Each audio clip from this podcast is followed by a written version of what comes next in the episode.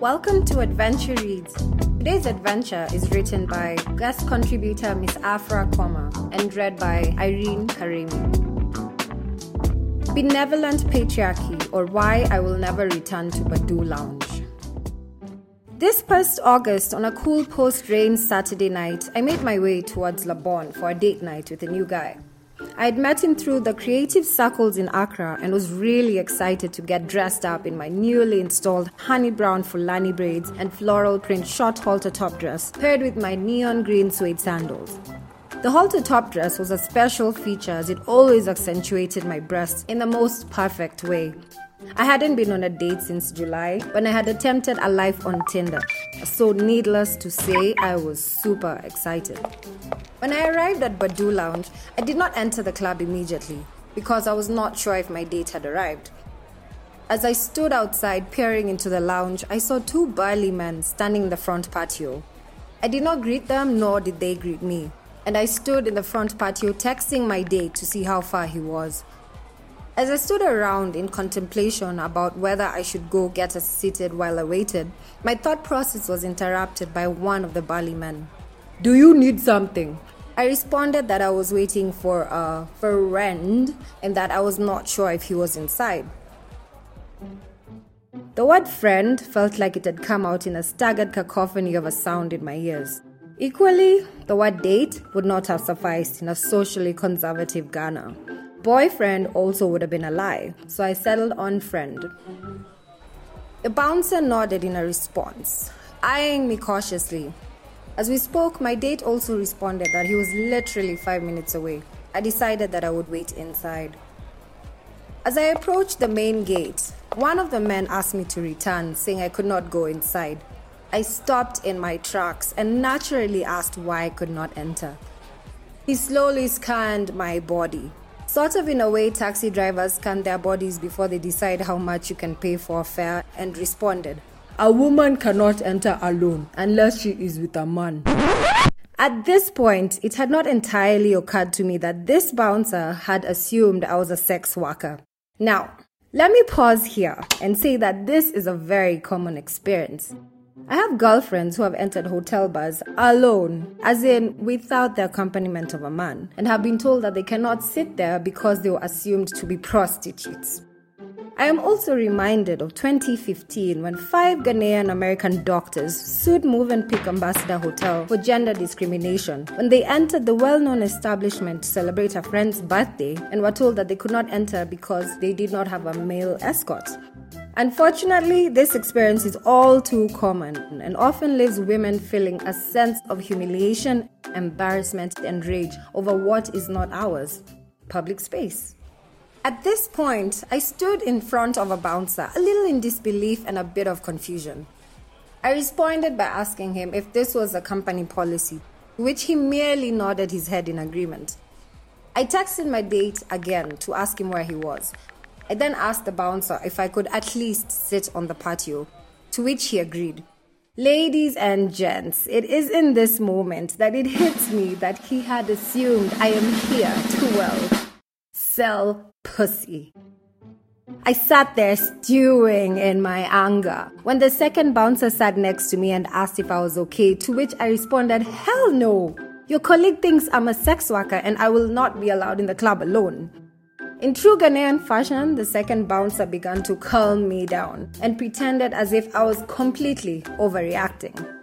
He asked if the bouncer had actually said I was a sex worker, to which I replied he didn't have to. I'm not a fool. This happens all the time in Accra. At that point, a male passerby who was entering the club approached to greet me. Initially, I did not recognize him because the anger had clouded any platonic vision I had. He then told me that he was my friend Abina's cousin. We had met a few months back when she was visiting town. I slowly began to realize who he was and explained very loudly and intentionally that they would not let me in because they thought I was a prostitute. The first bouncer had it and began walking towards me, yelling that he hated people like me and that he had never called me a prostitute and even gave me a place to sit while I waited for my date. Can you imagine? Because the bouncer had provided me a seat outside while also denying me entry because of my fucking anatomy. Somehow, he had convinced himself that he was a good guy. Thus, well, it occurred to him that I was unhappy with this favor. I became an impossible woman who he could no longer tolerate. Part of my anger was my own sense of self worth, which, in all honesty, is partly a function of my educational background and accomplishments in life thus far. I was furious that this bouncer had made a quick assessment about who I am based on how I was dressed and the fact that I was alone. As a black African woman, I am constantly hyper aware of what my body means in public space and generally have gone to great lengths to protect myself from public scrutiny, while also working to decondition the parts of myself still deeply invested in respectability. Simply put, I am aware of my patriarchy that lingers in the air, but I do not bow to it. Living in Ghana, I am also reminded daily of my perceived foreigner status most locals do not look at me and assume I am local, even if they can still see the Ghanaian in me. And yet, the fact that I am perceived as a foreigner in Ghana, in that moment, it does not matter that I was a girl from abroad. Because I was a woman with an attitude that needed to be put in her place. I was a woman who dared to leave her house in less than a conservative outfit without the protection, guidance, permission of a man. The bouncer began hurling insults at me, stating that he hated people like me and that I was a stupid bitch. Long story short, my friend's cousin guiltily offered to take me inside, to which I declined. I opted to instead wait for my date, but not without continuing to loudly stress how unfair the circumstances were. A cussing match ensued between the bouncer and I, with me expressing outrage at the lounge's sexist and anti sex worker policy the bouncer denying my accusations. At one point, he became so furious that he even began approaching me as if he wanted to hit me. In turn, I was frankly too angry to be scared of this 250 pound man. Oh. I was ready to have him fired. And if it meant I had to engage in a physical altercation first, I was up for the task. This all happened within the span of 8 to 10 minutes. As my date finally arrived, the second bouncer pulled him aside to tell him to calm me down and that I should not speak to men in this way and that my date needed to warn me. As I had this, I pulled my date away from the bouncer and we entered the club. When we sat down, I explained to my date what had happened. And when he asked if we should leave, to his credit, he was very supportive about it and wanted to de escalate the situation as best as possible. By this time, a mix of anger and pride would not let me leave. I believe in the political act of taking up public space as a woman, especially when I am not wanted in those spaces. I agreed to stay for the night and attempted to have a good time in spite of the poor treatment. But I really could not shake what had just happened. As this altercation ensued, I tweeted at Badu Lounge as a way to hold them accountable for this incident. Their response left much to be desired and illustrates in ways which local businesses do not value female customers.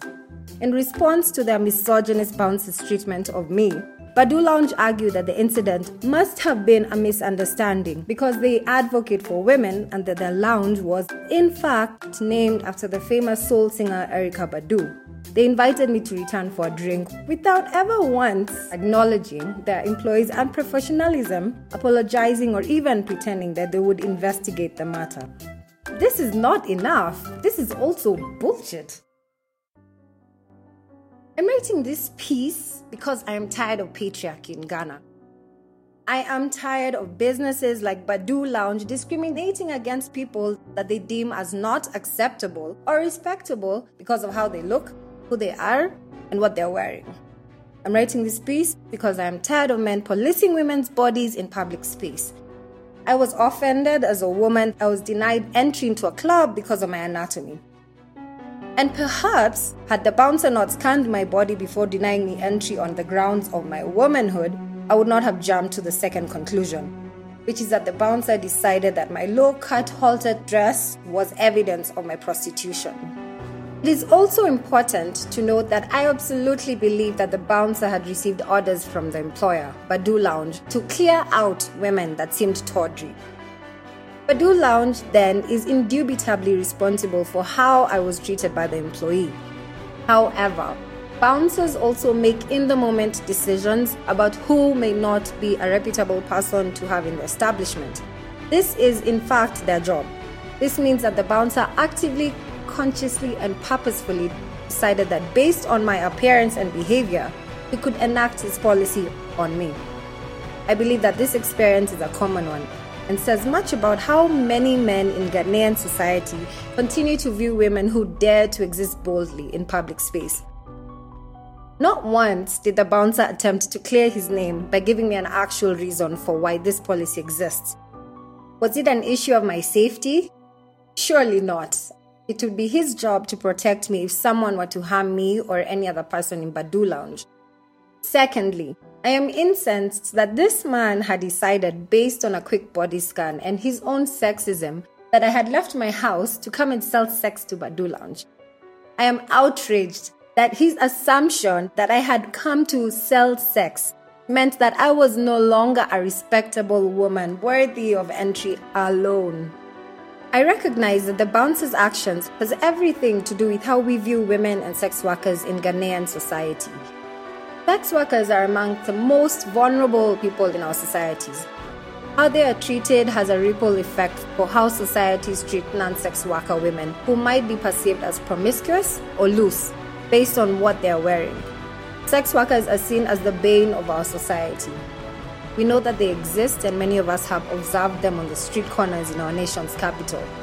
Quite simply, there is a market for sex workers, and yet we rarely perpetrate their customers for their illicit behavior.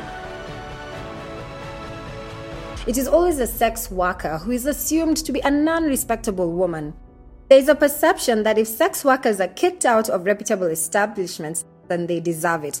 Never mind that their clients are rarely charged or questioned. And yet, when it begins to happen to non sex worker women, I believe it is because we have failed those women who are most vulnerable to begin with. I write this as someone who supports women who choose or are funneled into sex labor but are not legally recognized in Ghana. The problem with Badu Lounge's brand and business practices is that by propping some women up as respectable, in this case Erykah Badu, it gives them license to position other women as not respectable. Badu Lounge's patriarchal attitude is high five women with one hand and slap them with the other. Badu Lounge has branded themselves as women positive while also discriminating against women means that their brand is actually just hypocritical and contradictory at best. Y'all motherfuckers got me all the way fucked up. I will never return to Badu Lounge, and you probably shouldn't either.